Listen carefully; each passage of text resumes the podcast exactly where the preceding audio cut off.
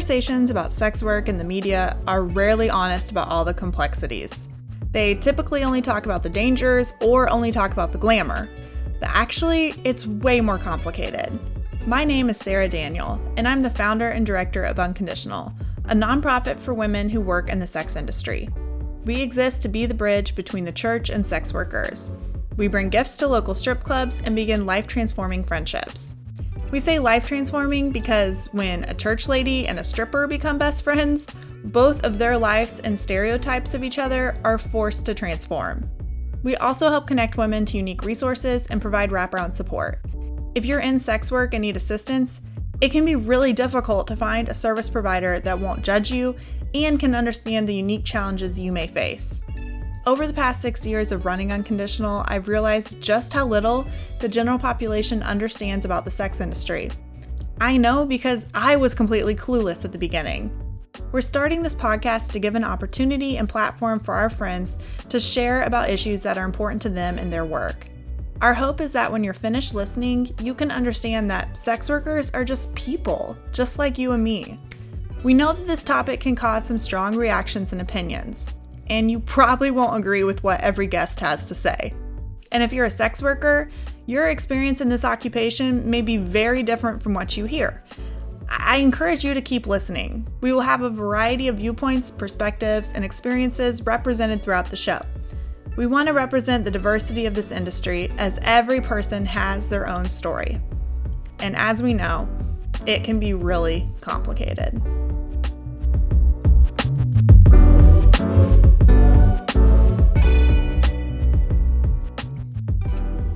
In order to protect our guests from any repercussions of participating in this podcast, all names have been changed.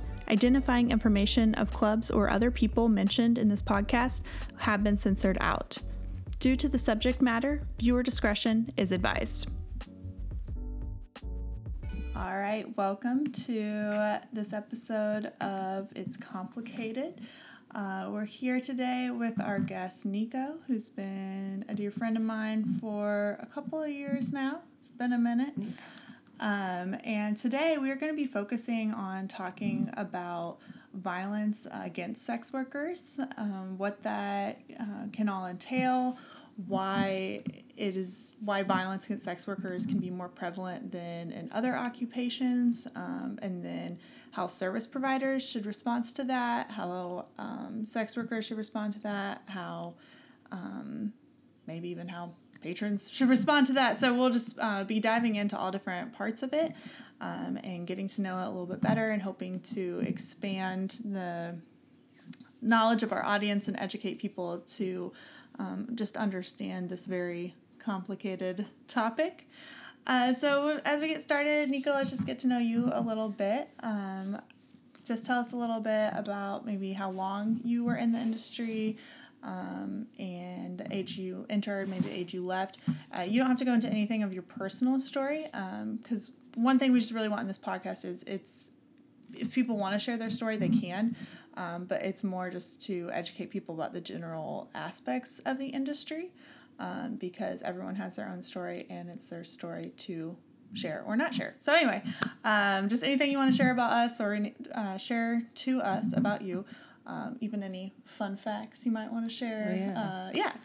Okay, so um, I think I was 19 the first time I danced in a strip club, and then kind of uh, was on and off uh, with it until about age 23 and then um, I had kids and got married and ended up, you know, being in kind of a toxic situation, and then um, ended up going back into it at thirty one.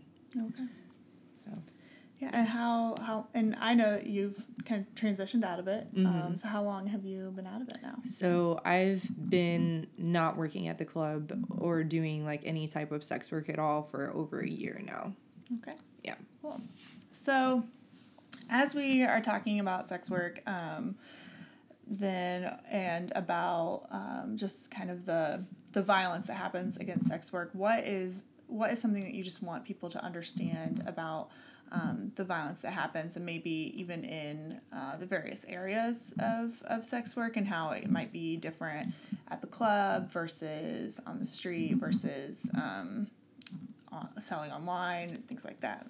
For sure. Um, so this is a really important um, topic to me. It's something that's um, impacted me, at, uh, like specifically, um, a lot of people that I know, and then also just um, I think you know I don't have like the actual like statistics and numbers, but I think it's fair to say that um, uh, being a sex worker is one of the most dangerous jobs I think that a woman could have. I do want to acknowledge that it's statistically way more dangerous for women of color and transgender women. Um, and like I can only really share from my point of experience, but um, yeah, I mean it's it's a dangerous job no matter um, how you're involved in it.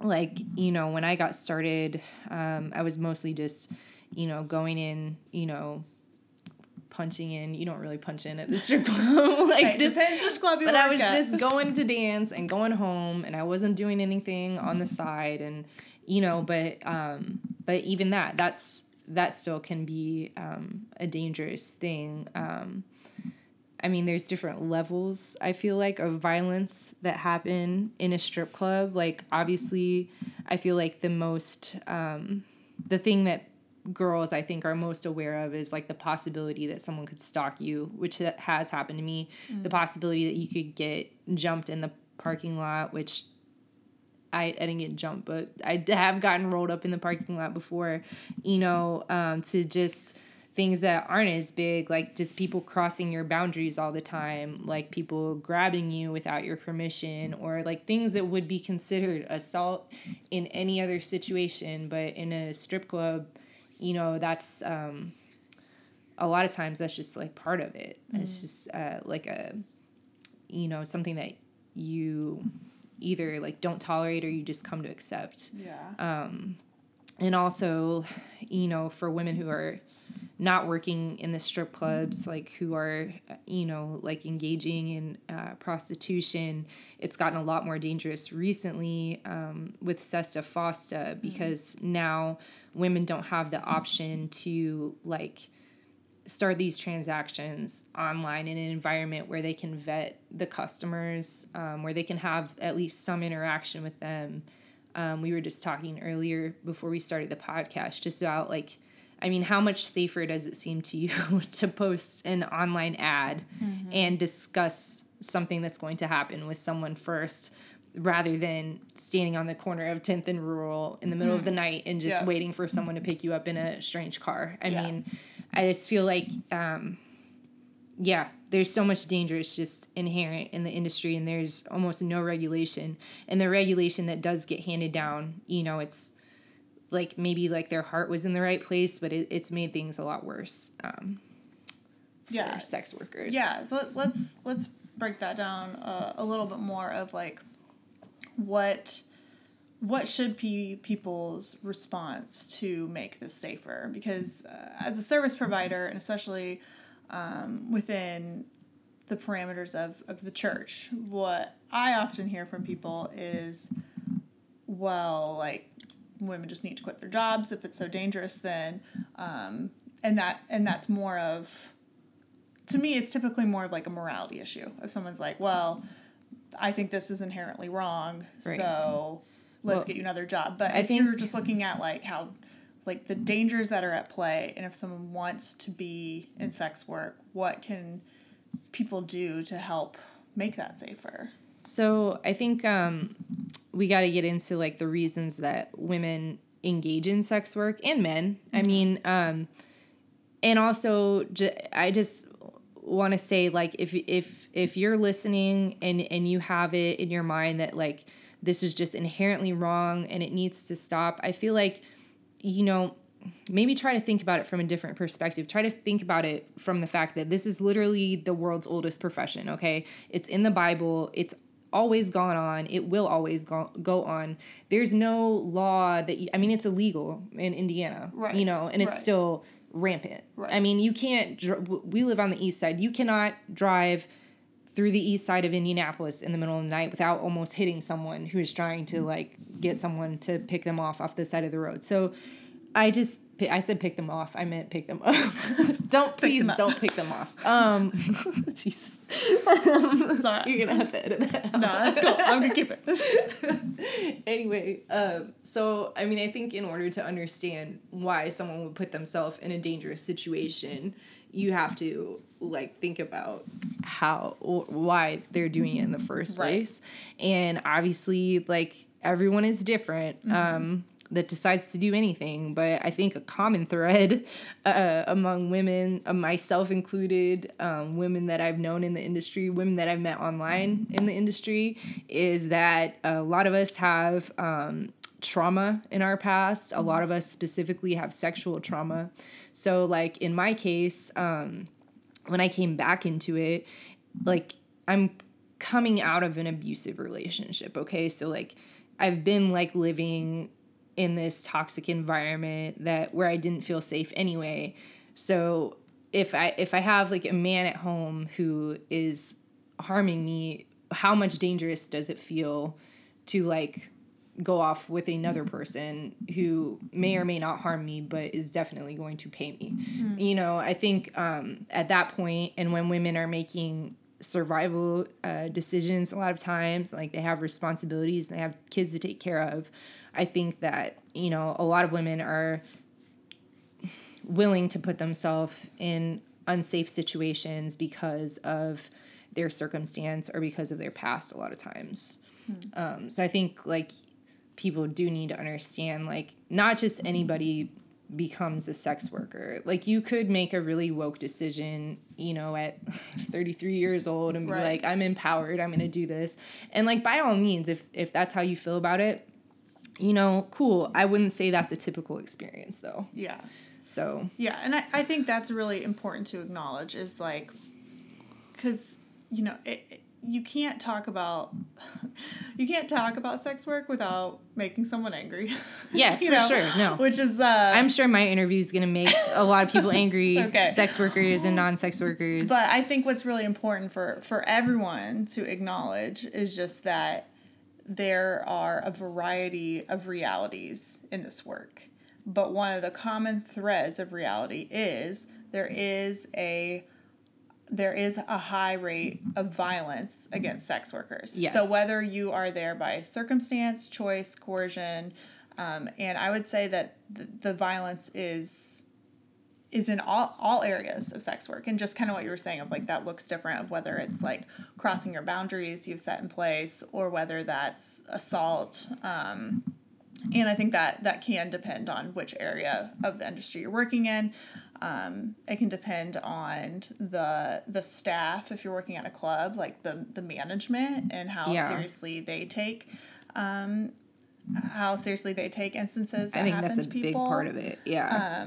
So what kind of going off that a little bit what can the the staff at uh, what can the staff at clubs do to ensure more safety of the women that are working there? I think like the first thing that comes to mind for me when we talk about that is um, how about like we uh, start treating the girls like they're valuable employees instead mm. of disposable instead of this is a revolving door of women and if you don't like it you can get out like because Yeah. that is the attitude um, I mean, I can't speak for everywhere. Like, there are other places where there are more regulations in place, and there are places where uh, strippers have unionized and made a mm-hmm. lot of good changes. Here in Indianapolis, Indiana, that is not the reality, and you are treated like it's a revolving door of girls, and you're not that special. And for me, I did have like a pretty scary incident happen at the club that I worked at. And it was just, I mean, it, it was just like nothing was. Nothing was really done about it. You know, it's like I continued to come for a work to work for a while and I was scared, you know, cuz this guy was stalking me that I met at the club, you know, and and it wasn't taken seriously and i was scared and i kind of like spoke up about it like that like this isn't really cool you know like they eh, they weren't even walking us out to our cars at that place. Oh, i mean that's how the whole thing went down in the first place. But you know it's basically that's the attitude was like if you don't like it you could do something less dangerous. If you don't mm-hmm. like it you can go work at another club you know and and i don't think i think that's like number one is You know, like if you work in a strip club, you know, are you are you like getting to know the girls who work there and like um, thinking about like what's best for their safety? I think a lot of people that work in strip clubs are, um, but I don't think that's the the general mentality of management. So, mm. yeah, no, I think those are all um, really good points. Of it's just like like seeing seeing people as like valuable and seeing it as um, I think also like seeing it as an occupation because yeah.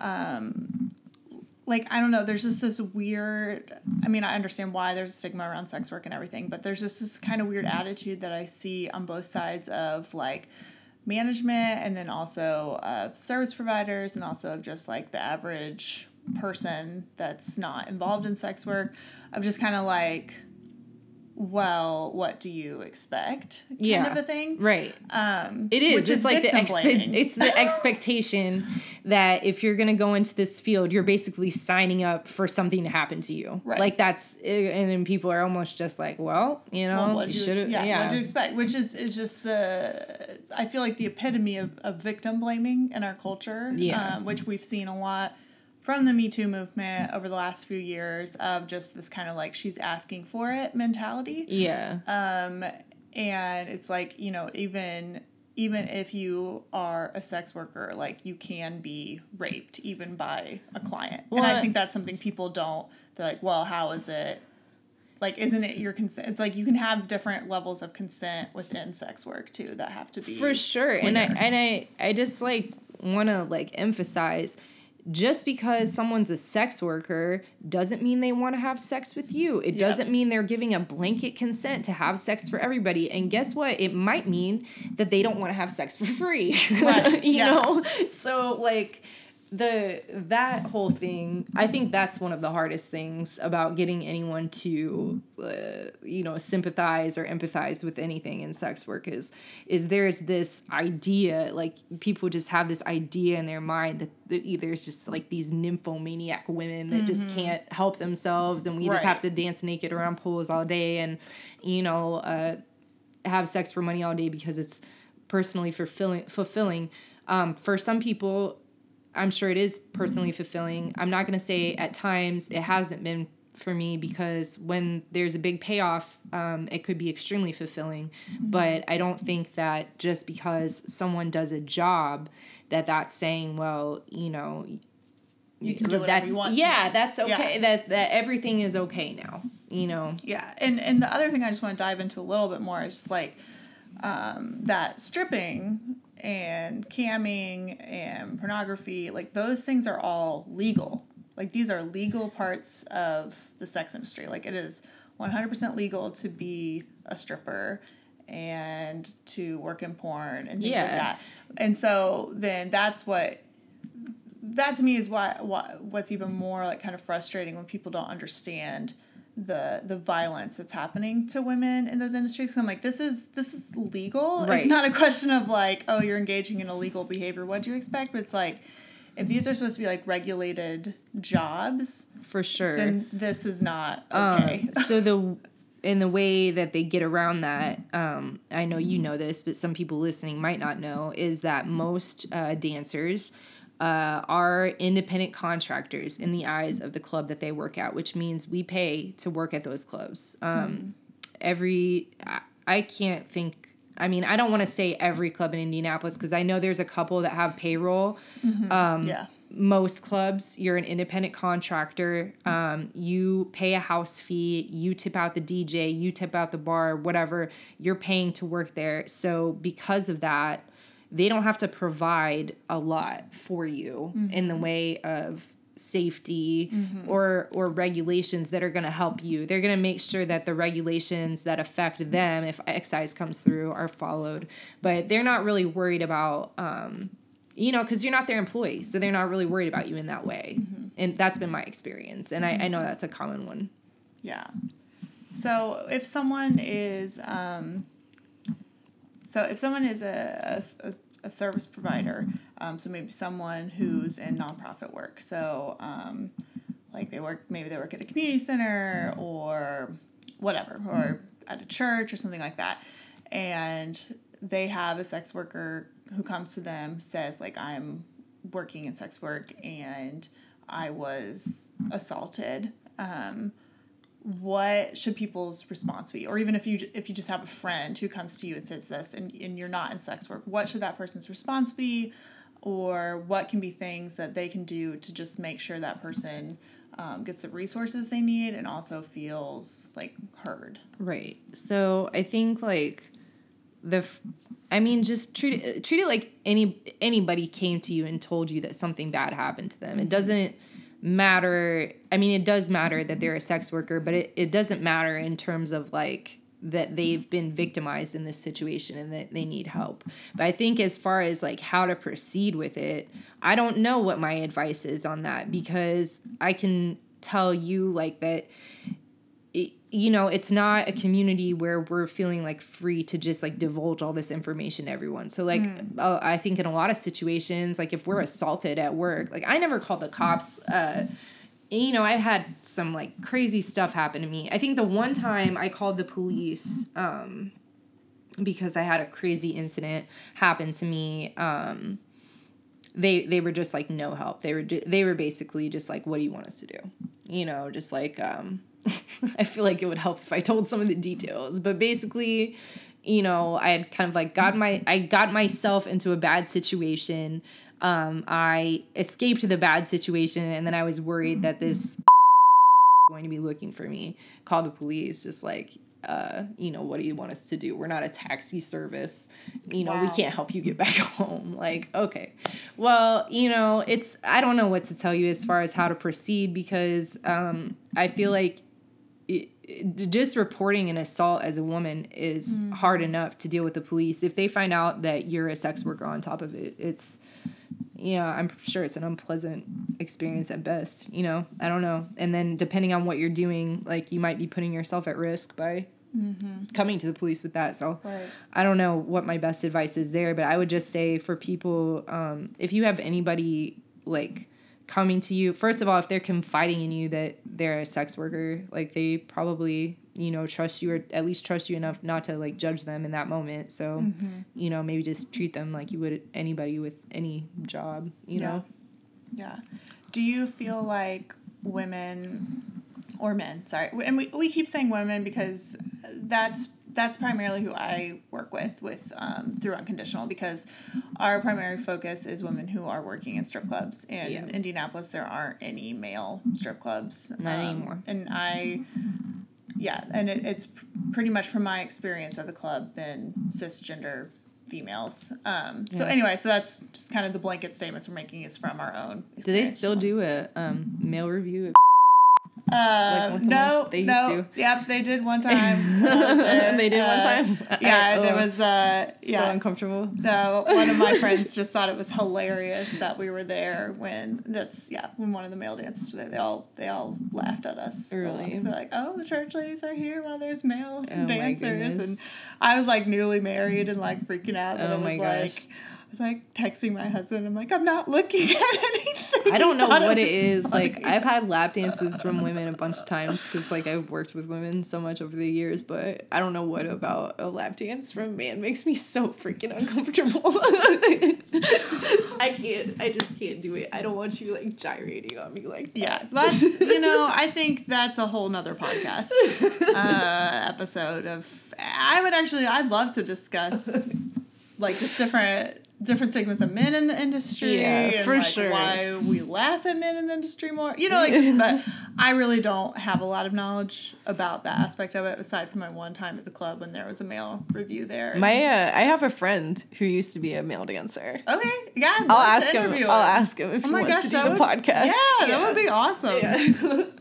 Yeah. Uh, anyway, I can't even remember what I was originally Sorry. asking. Oh, um, yeah. Let me think back to what I was asking.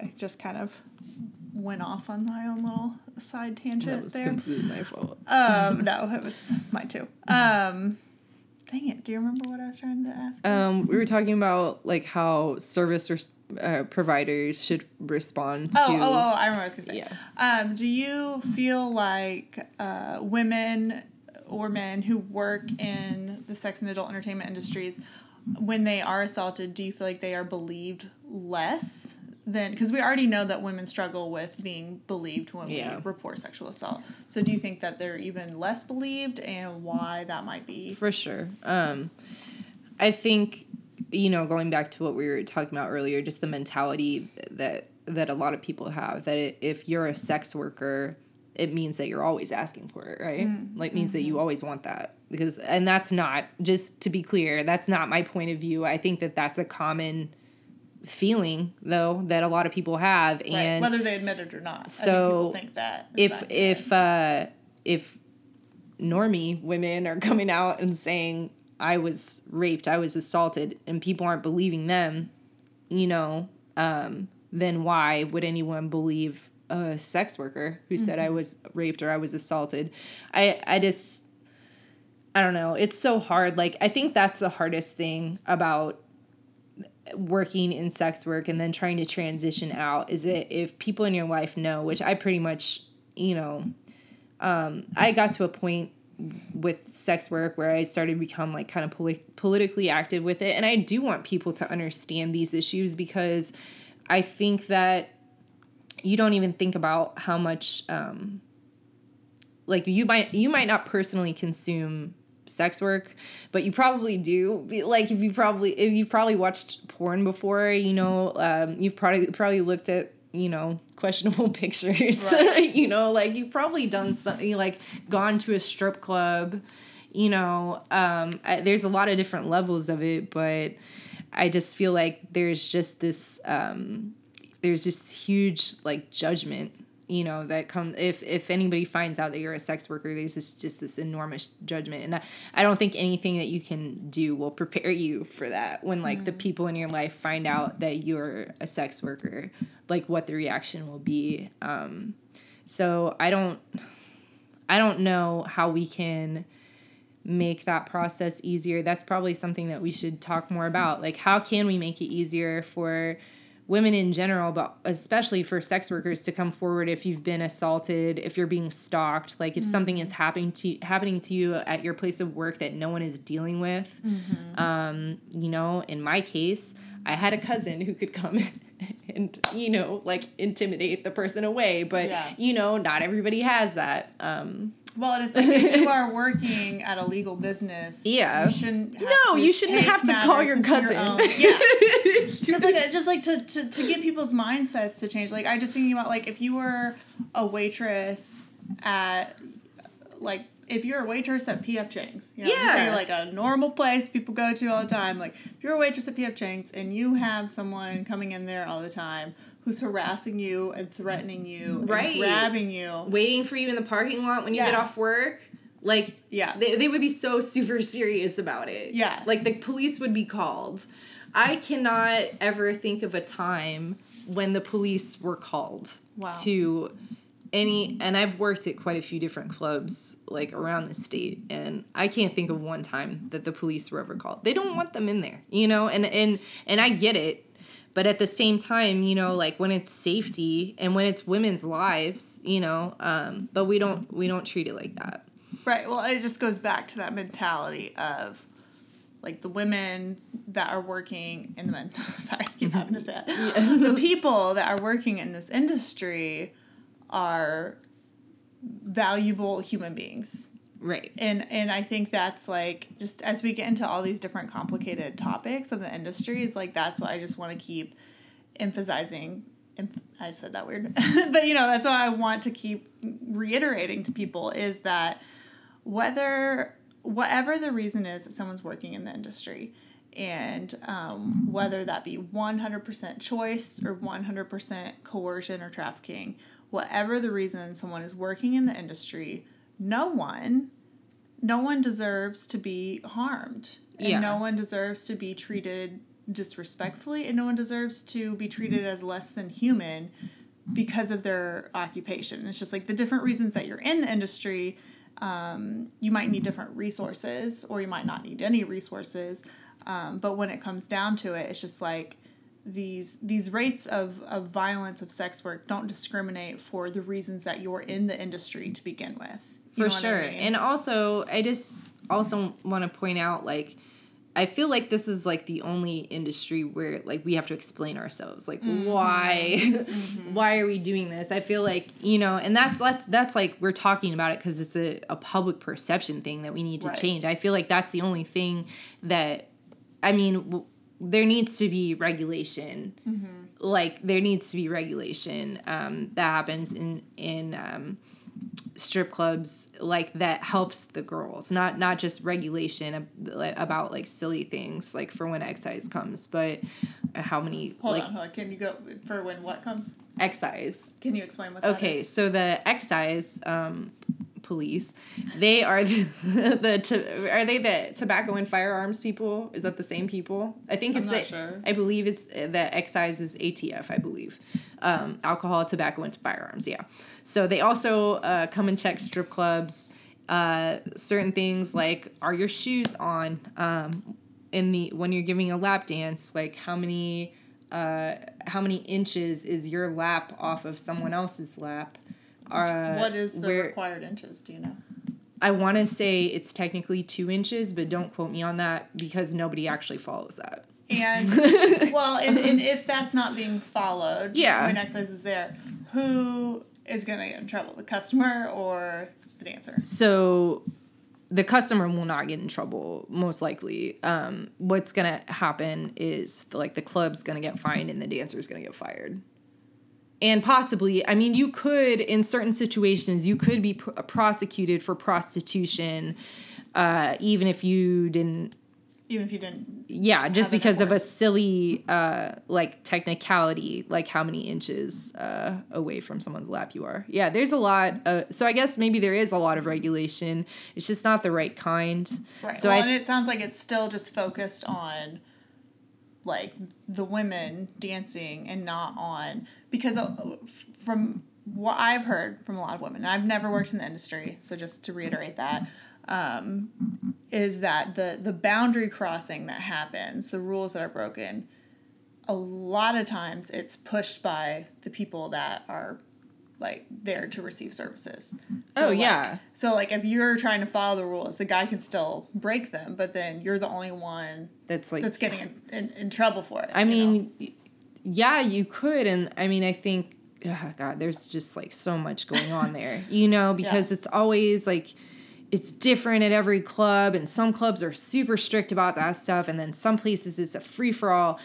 And God help you if you work someplace that's a free for all. I mean, I had that experience when I first moved to Indianapolis. Like, you know where I was working. So it's just like when you're coming out of an environment where it's not super strict, but like there's some, you know, like uh, people aren't like turning tricks basically in the private rooms okay? If you come from somewhere like that and then you go to some place where it's just like literally anything goes i mean how uh how are you supposed to make money if you're not willing to do all that? And and so i mean i think like that's a danger too like uh, that's maybe not a vi- a danger of violence but if uh, the excise is coming through and you're just a girl working someplace that's like trying to make money at a place where people are willing to go a lot farther for money um, you know how does that affect you when that place gets busted for prostitution and you get thrown in jail you know it's like even if you weren't doing something just by, but just by working there and being associated with it. I mean, I would say it's probably a bad look. I would say, you know, we were talking about those uh the massage parlors the other day that um don't really seem like regular massage parlors. Right. Um we were talking about that the other day like what happens when someone like they just come in bust in the front door. I mean, all those mm-hmm. women are going to jail, right? Right. I would assume so, even though most of them are trafficked. Hopefully eventually they, you know, help those women, but I would assume probably not. I would assume probably everybody's just getting arrested. Yeah. So- well, they're they're doing a lot of training on that right now, thankfully. But there's still just like, yeah, there's a lot of. No, that's a whole nother. Yeah, to sorry. a it's it's it's hard to because um, there's trafficking in it, and there's not trafficking in it, and Yeah. but the, they don't even ask. And, and I think that does like bring us back to like a good conversation about regulation though is a lot of the regulation um, that has happened has been focused on trying to reduce human trafficking. But the problem is that they're treating um, all sex workers like we're victims of trafficking. And and and most of us are just uh, you know working a job you Yeah. know? So uh, That's how the does problem. so how does that um because like I've even experienced that whenever I talk about unconditional, then people always like lump me in with like, oh, you're helping people who are victims trafficking. I'm like, I mean, some people, but predominantly not. So how does lumping everyone into being a victim of sex trafficking? Um, how can that actually make things more dangerous for people in just regular sex work, um, or how does that impact them? Well, I think just what we've seen with like Sesta Fosta, just um, when you group us all together and you make all the rules the same for everybody. So um, no Backpage, no like um, online transactions or beginning of transactions of any kind. Um, yeah. Okay, so people who are trafficking women aren't going to be able to use those channels anymore to traffic women. So I guess maybe you could say that's positive, maybe not, because there's no paper trail when you're just out Yeah. on the street, you know, uh, pimping out women. Uh, the women who are doing it um, consciously for whatever reason that they're doing it um, it's taking away resources from them you know um, it's making them pursue other avenues to make up that money that they used to make from backpage or however they used to do it um, you know so then i know that a lot of women have been like willing to put themselves in more or maybe not even willing it's just what they had to do. They had to put themselves in a more dangerous situation because they don't have the safety of the internet you know to uh so it sounds weird to say safety of the internet but really when you think about just just think about like if a the difference between a man pulling up to you in his car and uh, a man co- contacting you online and sending you a picture of his photo ID that you could uh, look you could look at his criminal records you could google him you know you could look at his facebook page. There's so much that you could do if you even just know the person's name it's something about them And even just looking for red flags in conversation leading yeah. up to Or up. I think a big piece of this, and I forgot about this until now, is the ability to contact other women online Yeah. who know this Yes. person and be like, "Is this guy okay?" Yeah. You know, I think that that's a huge, um, a huge disadvantage is just taking away the ability, you know, for for women to have like an open and and free conversation and it and it has been happening really bad like i've noticed on instagram a lot of my friends have like stripper instagram accounts i used to have a stripper instagram account uh, this girl one girl that i'm um, friends with um, I'll bring up her name because this is completely public. It, her she her name's Lux ATL. That's her performer name. She is a PhD and she does um, all kinds of different workshops for women. Um, you know, she's a former entertainer. She still dances, but mostly for women and like a like a sex positive environment, I guess. Okay. Sh- Her Instagram will get shut down. All, her posts will get removed all the time because it's like the internet police now, and it's gotten way worse. I I would say think, since. Uh, Sesta Fosta, what gets cracked down on online. So it's like now, not only um, do we not have Backpage, not only are these other channels getting shut down, you can't use Craigslist, you know, to provide or seek services anymore. Um, and also the other women that you're having community with online as a part of the sex worker community are being silenced. It, I mean, it's a huge problem. It does promote violence because like it silences us and and so it's just allowed to further go on and nobody know about it. You know. Yeah. Would you say that the majority of people that you know in the industry have experienced either some form of violence or some form of boundary crossing? I would say that you can't work in the sex industry for any length of time without anything happening to you that you don't want to happen. Um, because from the time that you start dancing, even if you stay in the club, even if you never break a rule, um, you know, or step outside of that, uh, from day one, you're gonna have people trying to push your boundaries and people try customers uh, trying to um, you know get you to do things that you may not be comfortable with, but um, and you know like eventually the longer that you work in the industry, I feel like your standards get lower, your boundaries, you know, your boundaries get crossed so many times that you like maybe your boundaries get way lower than they were before. Why do you, You know? why do you think that is?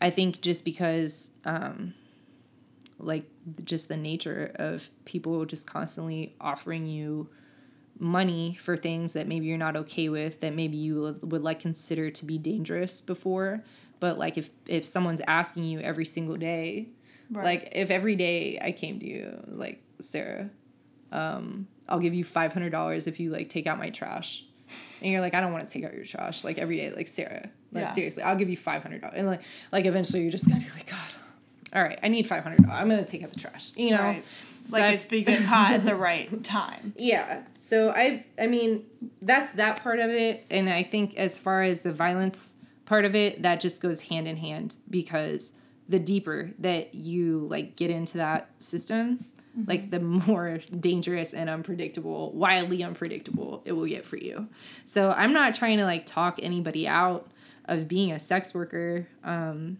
you know it fed me it put food on my table like I was able to support my kids with it. Um, but at the same time, don't go into it like blindly thinking mm-hmm. like, you know, well, I, I know I've heard these other girls' stories, but nothing's ever going to happen to me because you're bound, at the very least, your boundaries will be right. crossed.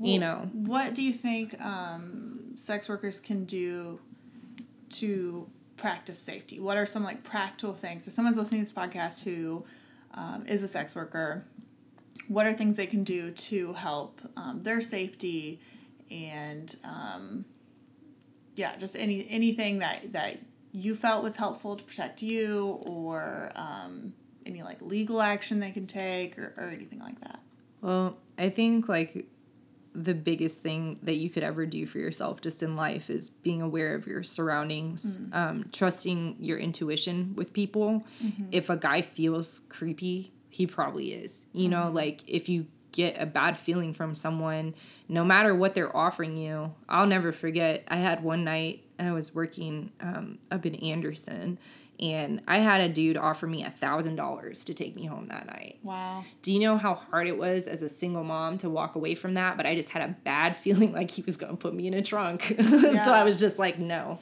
Mm-hmm. Um, you know, I kind of got off track there. But no, like follow your gut instinct. Just follow, really yeah, powerful. follow your instincts about people because that I feel like will go a long way. And also, I think you can never like underestimate like the power of community, especially mm-hmm. at a strip club. You know, like when I had like my like final straw incident, um, I mean, the first thing I did was like group text my girls, like tell them what happened. You know, obviously everybody's like worried, but like tell other girls. Like like make sure if there's like something bad happening at the club that you work at like everybody that works there should know about it because it's their safety too yeah. and also because there's safety in numbers if your club won't walk you out to your car make sure you all walk each other out because mm. seriously like you are your sister's protector in that situation no one else is looking out for you guys so and that's how i felt and and actually the uh the day after that happened, I made myself come back to work um, after I had like my stalker in the parking lot thing. Um, one of my friends uh, that worked at the club with me, she brought me mace. Mm-hmm. You know, I don't want to encourage people to like buy weapons or anything, but I think a lot of um, a lot of women do go that route just because they feel unsafe, you know? Right. And especially if you're putting yourself in situations where, for whatever reason, you feel like you have to um, you know like get in people's cars with them that you don't know or or whatever like going and showing up at people's houses i mean just take whatever pre- precautions like make sure somebody knows where you're at mm-hmm. you know mm-hmm. don't ever go anywhere with anybody and nobody knows who you're with or where you're at like you need to at least have one trusted friend even if like nobody in your family knows what you're doing just like right. have like one point person where if you don't come back they're gonna come and look for you yeah you know and i'm not saying that's a foolproof way to avoid violence and to avoid um, anything bad happening to you. It's not. It's just like the little precautions that if you are you know you've made a choice on whatever level to like do this work like just acknowledge that it is dangerous and that you do need mm-hmm. to take precautions. Yeah. Because i know like we've yeah uh, we've i've we've had people from the club like go missing and yeah. I think one of the big things is sometimes if someone doesn't have family in their life or even just family that lives here that knows their comings and goings right because i feel like the other like dangerous thing about sex work is Um, like, if I didn't show up to work for a few days, like, people would be concerned and people But that's look for me normal. and file missing person but at That's the club, normal at a strip it's club. much more normalized so Yeah. i think your point of that community piece is really really important of Right. like have a few trusted people at the club that if you're not if you just ghost for a few days and Yeah. you don't show up that that they're concerned and they're looking for you and even if it's just you were just ghosting everyone at least there's people still like looking for you and Right. making sure you're okay Or- yeah i mean even if you if you feel like there's nobody like in my regular life that i could tell that i'm doing this thing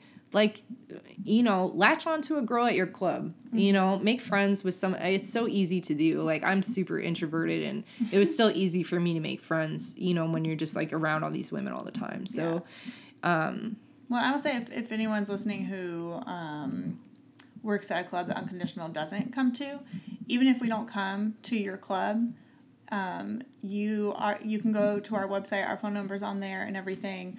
Um, you can contact us and we we can be that person for you. Like I have Yeah. friends who share their location with me, um, who will text me when they're leaving for a client's house, just so Yeah. there's someone who knows like like then they'll text me when they get back so like there's someone who knows like they didn't make it back or or whatever because i will like i will look for you absolutely and i i would just say like uh, i would i wasn't actually working at a club that that unconditional even went to and i i think i just happened to like find you like on a fluke like google search. Yeah.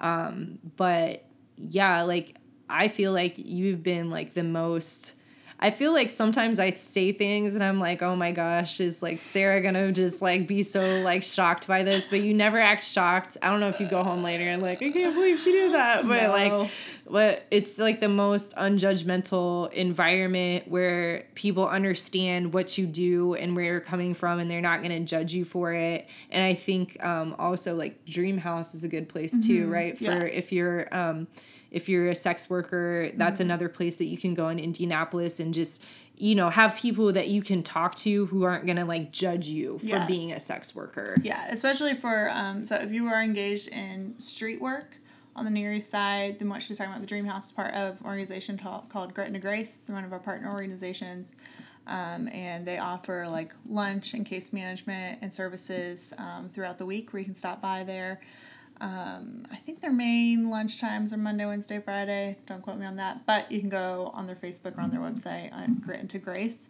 Um, and that is a really great resource, especially for people involved in, in, in street work, which street work, street prostitution um, can really be one of the most dangerous parts of the industry because it's illegal.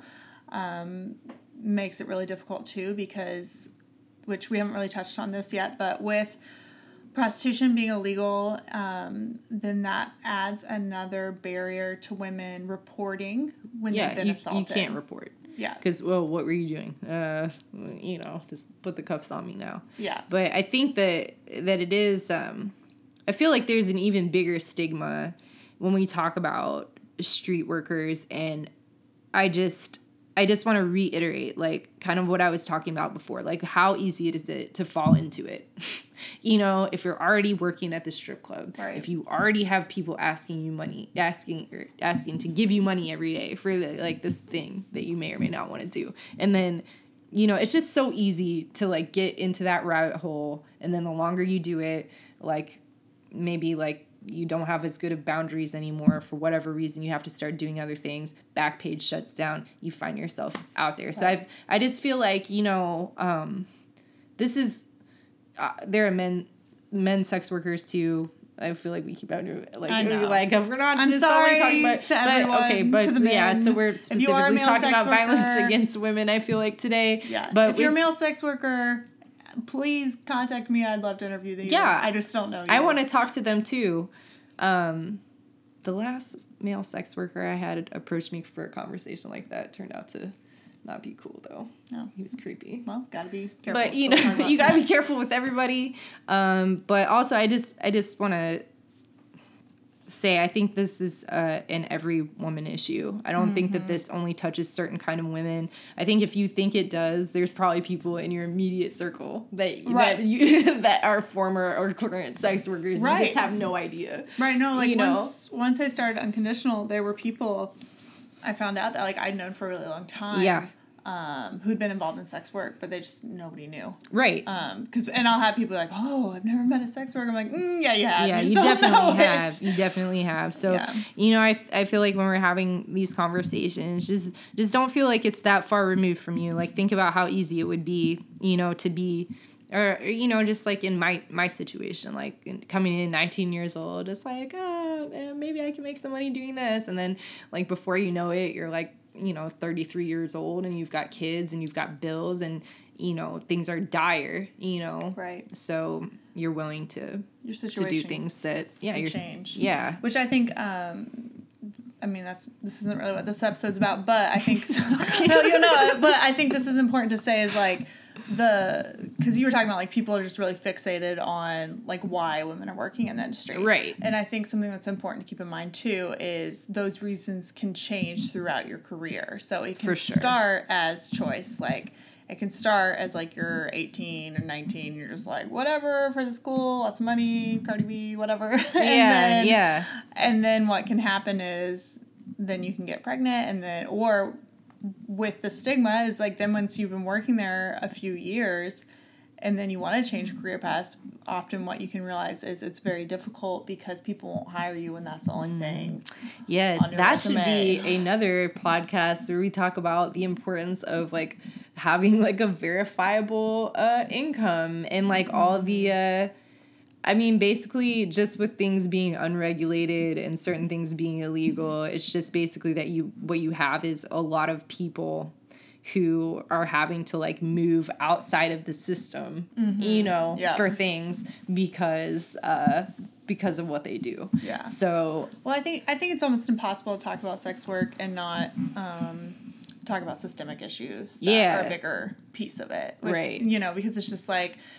with the violence against sex workers you know there's this systemic piece of just violence against women too Right. which again we're talking about female Yeah. sex workers I mean- but there's this and this this um and I've, I've even f- from stories I've heard from women we work with or from um, articles I've read is that and you can correct me if I'm wrong but sometimes men will specifically target sex workers for violence Oh, yeah. because of the not being believed and that they won't go forward especially if they're involved in the um, illegal parts of the sex and. I mean, think about just it, when you think about like uh, serial killers Mm-hmm. and like a lot of who they would go after, like Jack the Ripper. Mm-hmm. Okay, he went after prostitutes. Why did he go after prostitutes? Because in a lot of cases, no one is going to look for them. Mm-hmm. You know, because in a lot of cases, like a lot of these women, you know, for whatever reason, like don't have like the same support system as other people do. Because I, I feel like in most cases, if you did have that support system, you probably wouldn't start dancing in the first place. You know, if you had like all these other options, you probably wouldn't. Now, maybe you would yeah. because I was okay. That's what I see a lot. That was actually not my situation Mm-hmm. at all. Like I I came you had support I had I I had support and I had opportunity to do it different things. I just chose not to at a Mm-hmm. Yeah. young age and and making that decision like I'm not going to say if it was a good decision or a bad decision you know that was the Mm-hmm. decision that I made to to do this because I thought I could make a lot of money and I did make a lot of money I didn't know um all the parts of it yeah I, I, I didn't know like how much um, trauma I would go through you know by the end of it Mm. for sure Yeah. And yeah, again, I just think that's uh, just, it's kind of like the circular thing, right? Where it's like your reasons can change um, for being in it. And, but again, like, uh, I, sometimes I think people want to know, like, the why. Um, so then we can dismiss people. You know what I mean? Whereas, or so then we can, like, feel bad for people. Where it's like, oh well if someone was forced in the industry and then they have violence against them then then i feel sad for you and i want to help you Right. but it's like oh you chose to be in the Oh, industry yeah. and then oh you were assaulted well what did you think was going to happen I mean, so then people can just like because then it's less messy for people because they just be like oh well that's I feel like that's that's like a popular like social media kind of point of view now. Like whenever anything happens, like I saw some post on Nextdoor the other day. This Oh, uh, lady was like, some random man picked up my child because he was running, and the, the guy just picked him up, and it was terrible. And this other lady from the neighborhood was like, "Your child shouldn't have been running." like Oh that doesn't make it okay for a stranger to pick up your kid. right But you know, like it's kind of the same situation. Like if that seems ridiculous to you, then maybe maybe it should seem ridiculous to you to oh well what did she think would happen? Like Yeah. she may not have even been um like a legal adult when she started like foraying Right. into this, you know. Yeah. I, I just feel like you can't you can't judge everybody like for for past decisions that they made. Like you can only like take people where they're at and uh, like and i feel like that's what you do at unconditional is just meeting people where they're at like you're not forcing anything just like wherever you're at like know that if you're like involved in in sex work of any way that you could come in and talk to sarah because she's not gonna like try to convince you to do anything or like you know she's willing to just like be here to to listen and, and talk with you and be your friend so Well, I just think it's. Thank you for that endorsement. Yeah. Appreciate it. um, but it is just kind of like so. I just want to speak from like the service provider's perspective of like, you know, it's kind of wasted energy to just trying to dig into all the reasons of why someone's in there, and and I think in some ways it's like we we want to feel with anything that is a systemic injustice or anything that is dangerous um, we want to be able to feel like we can be removed from it um, so that we're not at risk of experiencing the hardship of it For so sure. like for example like with a lot of service providers or just uh, a lot of my friends refer to people that have never in the industry as vanilla people so Yeah. so or so like as normies yeah, the vanilla people, such as myself, um, we want to just sometimes feel like, okay, well, oh, that's why someone's in it. Well, then that would never, my kid would never go into the industry. And so then I don't have to worry about the safety and the regulation and the violence that's happening against sex workers because. You know, my kid's never been abused or been in survival mode or whatever. When it's like anyone can end up in this, anybody can and anyone can choose to. Yeah, and it's you can't control like what your kids are gonna do after they turn 18 Mm-hmm. You know, I'm sure my parents would have said the same thing. Like, you know, uh, oh, she would have no reason to do that. I mean, whatever my reasons were at the time, like they didn't have anything to do with my family. You know, so. um I I mean, I would say famous last words if you're saying that. It's never going to affect me. It's never going to affect every, anybody that I care about. It probably already is. You just, you know, you're just not aware because maybe they don't feel comfortable talking with you Yeah. about it because you have this attitude. Yeah. maybe we need to talk about that. Yeah. yeah.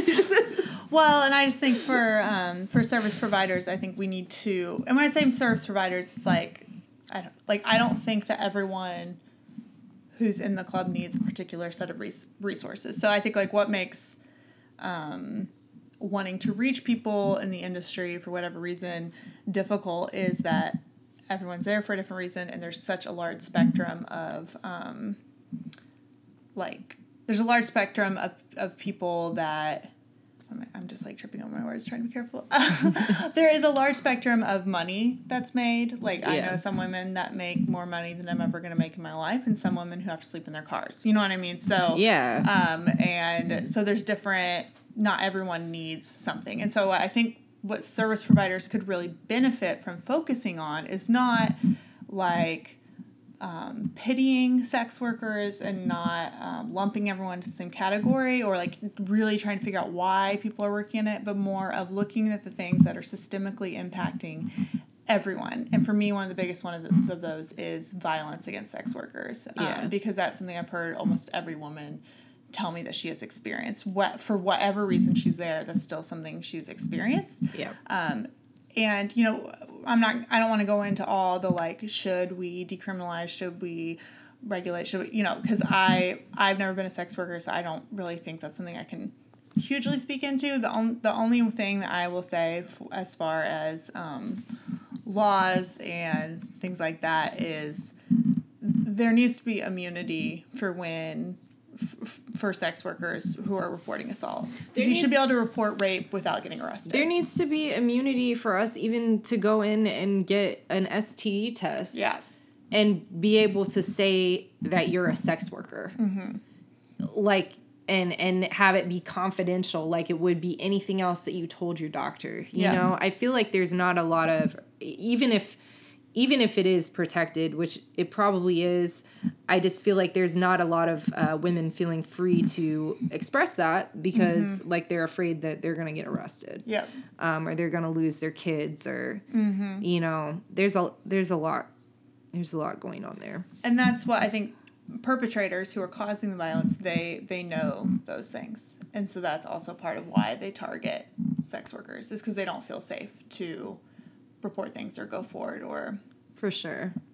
deal with it. So so i would say and also even if even if you think that there's no sex workers in your life and even if you're 100% right about that i think it, it affects our whole community. It affects everyone. Um, you know if uh, if women are going missing you know if violence is is happening to women that they're um, too intimidated to report or feel like nothing's going to happen um, if they report it i mean like right now we're talking about sex workers but i feel like that is also something that applies to a lot of women you know? Yeah. like just in general Yeah. you know? So i feel like even if you don't think it is um, your issue it's probably not that far off right. you know from from your ex- experience as you think it is So- Well, and I just want to say, as a Christian and you know, Unconditional is a faith based organization, is that, um, which just sounds like so cheesy, but like we are all God's children, and so it doesn't even like whatever your occupation is, like you were made in the image of God, whether you acknowledge that or not is up to you. But for people who are claiming to follow Christ and, and be Christians, is that like these these are our people. Like everyone is our people. And so an injustice an injustice against anyone and harm against anyone should grieve us and should compel us and should move us to action um, whether or not whatever no matter what someone's occupation is is if you are claiming to follow christ and you hear of an injustice and violence that is happening against someone like that should compel you and move you and grieve your heart because it, that it grieves god's heart like i don't think sure. god wants any any of this to be happening to my friends Yeah, and I do feel um, that if you are a person of faith and you are judging and you are saying like I'm I'm not going to do anything to help or I'm not going to pay attention to this issue or give it the time of day because I think that these women are are sinners and what they're doing is wrong. Um, I mean, I don't I don't know if that's really your mindset, but you're claiming to be a person of faith. Like, are you really a person of faith? Like I have that question a lot. I feel like, you know, some of the the most judgmental people that I've encountered and and none through your organization, but it's it's like people in my life that are like I I believe in God. I follow Jesus and it's like, well, like what what would Jesus Jesus was like so close to Mary Magdalene and wasn't Right. she she was there's debate there's debates about what she was doing. not, But. I mean, regardless, I, I feel like you know there's But lots Jesus of people. valued women, which in that time women were whether you were a sex worker or not in that time period, women were treated as property. Like women Yeah. were bought, women were sold. Like and he still had close relationships Yeah, with women. women. Yeah, and um and you know just I feel like the different people that Jesus helped, like it wasn't the people who had like their stuff together, right, you know. Yeah. So for sure. you know, I just feel like I don't know. Maybe I took this in a weird turn, but I, I No, get what I'm good. trying to say is that if you do believe that, then you know, treat treat everyone like they're God's people. You know, Treat others the way you want to be treated. exactly. Like that's in the Bible. or Exactly. something? like it's in the it's like in the Bible or something. yeah, that's our that's our new unconditional motto. Like, be nice to people, like it's in the Bible or something. It's like kind that that uh, Jacq the, the stripper book, like how not to be a at the strip club. like don't don't do that. like Oh my gosh. Okay. Well, that, yeah. Just compare the Bible to Jacq the Stripper. Uh, welcome to It's Complicated. Um, here we go.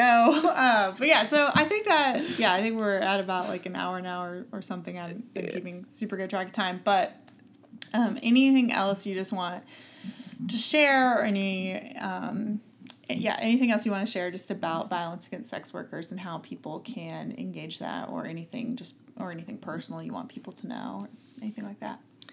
Um, I don't know. Just I. I mean, I feel like I've pretty much said everything that I've had uh, that I've been thinking about. Um, but I just think it's so important, you know, for people to come together. Like, I think it's important in general to speak up for people that don't have a voice. And um, especially recently, I, I feel that sex workers aren't really given a voice. And, and that's why I wanted to get more involved um, in the politics of it and in like all right well let's start like talking to people about like what needs to happen because mm-hmm. i just i feel like this is a community conversation. It's not it's not just affecting sex workers. Like there's sex workers living in your community mm-hmm. okay? So like everything that affects them is in some way going to affect you. We're all connected you know? Um mm-hmm. i think that's really just like the takeaway that i want people to have is like this is like violence happening to us like is still gonna have effect on the communities where we live and work Right. you know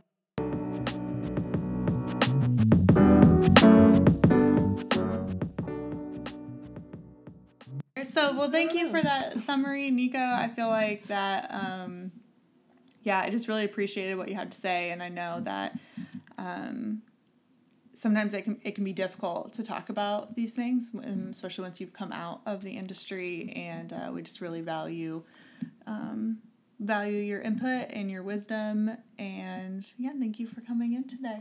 thank you Uh, so that's it for this episode. Um, and if you have any questions or comments, be sure to reach out to us. You can always email us at info at unconditionalministries.com. Um, especially if you are a sex worker and you are needing support or resources um, or just want someone to talk to to vent about your job that might get it. Um, be sure to reach out to us. We'd love to just be your friend, no strings attached. Uh, if you're interested in getting involved, with volunteering or giving and being a financial partner, um, then you can reach out to us there too, or you can visit our website at unconditionalministries.com. Thank you so much and hope everyone has a great rest of their day.